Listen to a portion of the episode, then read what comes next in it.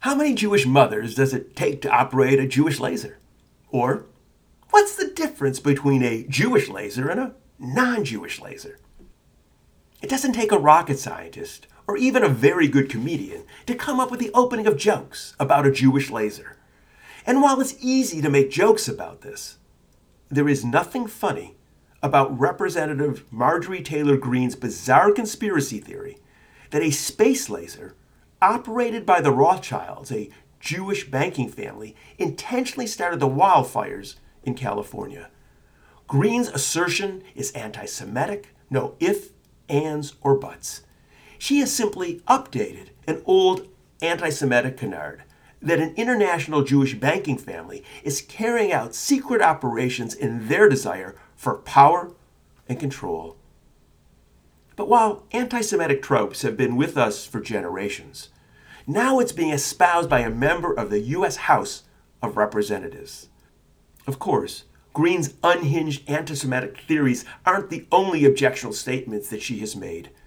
She has also asserted that the murder of the students in Parkland, Florida was staged, and she's also talked about shooting Nancy Pelosi and hanging Barack Obama and Hillary Clinton. And while Greene may be actively trying to delete the trail of conspiracy theories she has endorsed over the years, the evidence is in. She holds a worldview shaped not by facts, but by wildly unproven lies.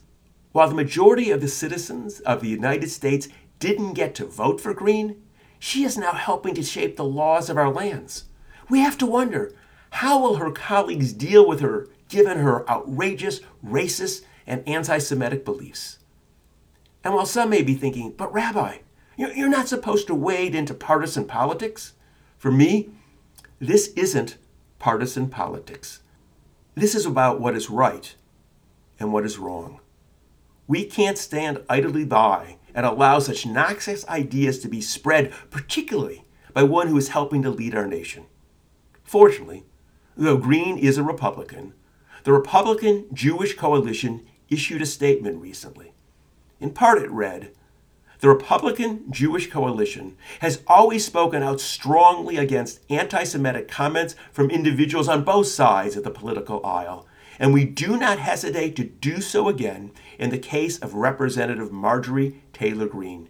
We found Greene's past behavior deeply offensive. It is unfortunate that she prevailed in her election despite her terrible record.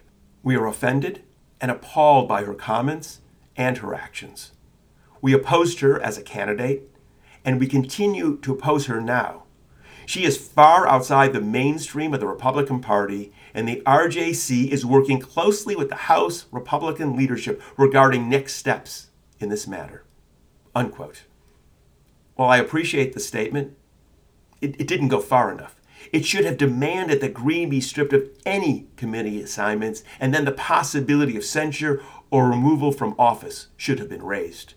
Frankly, I'm waiting to see what her Republican colleagues are going to do, for the ball is frankly in their court. If they do not speak out forcefully, do not make clear that these ideas are beyond the pale and are inappropriate for a member of Congress to be espousing, then they are part of the problem. And worse, they are ensuring that others seeking political office will come to believe the bizarre conspiracy theories and anti Semitism and racism are a path to Congress. This isn't about Republican or Democrat.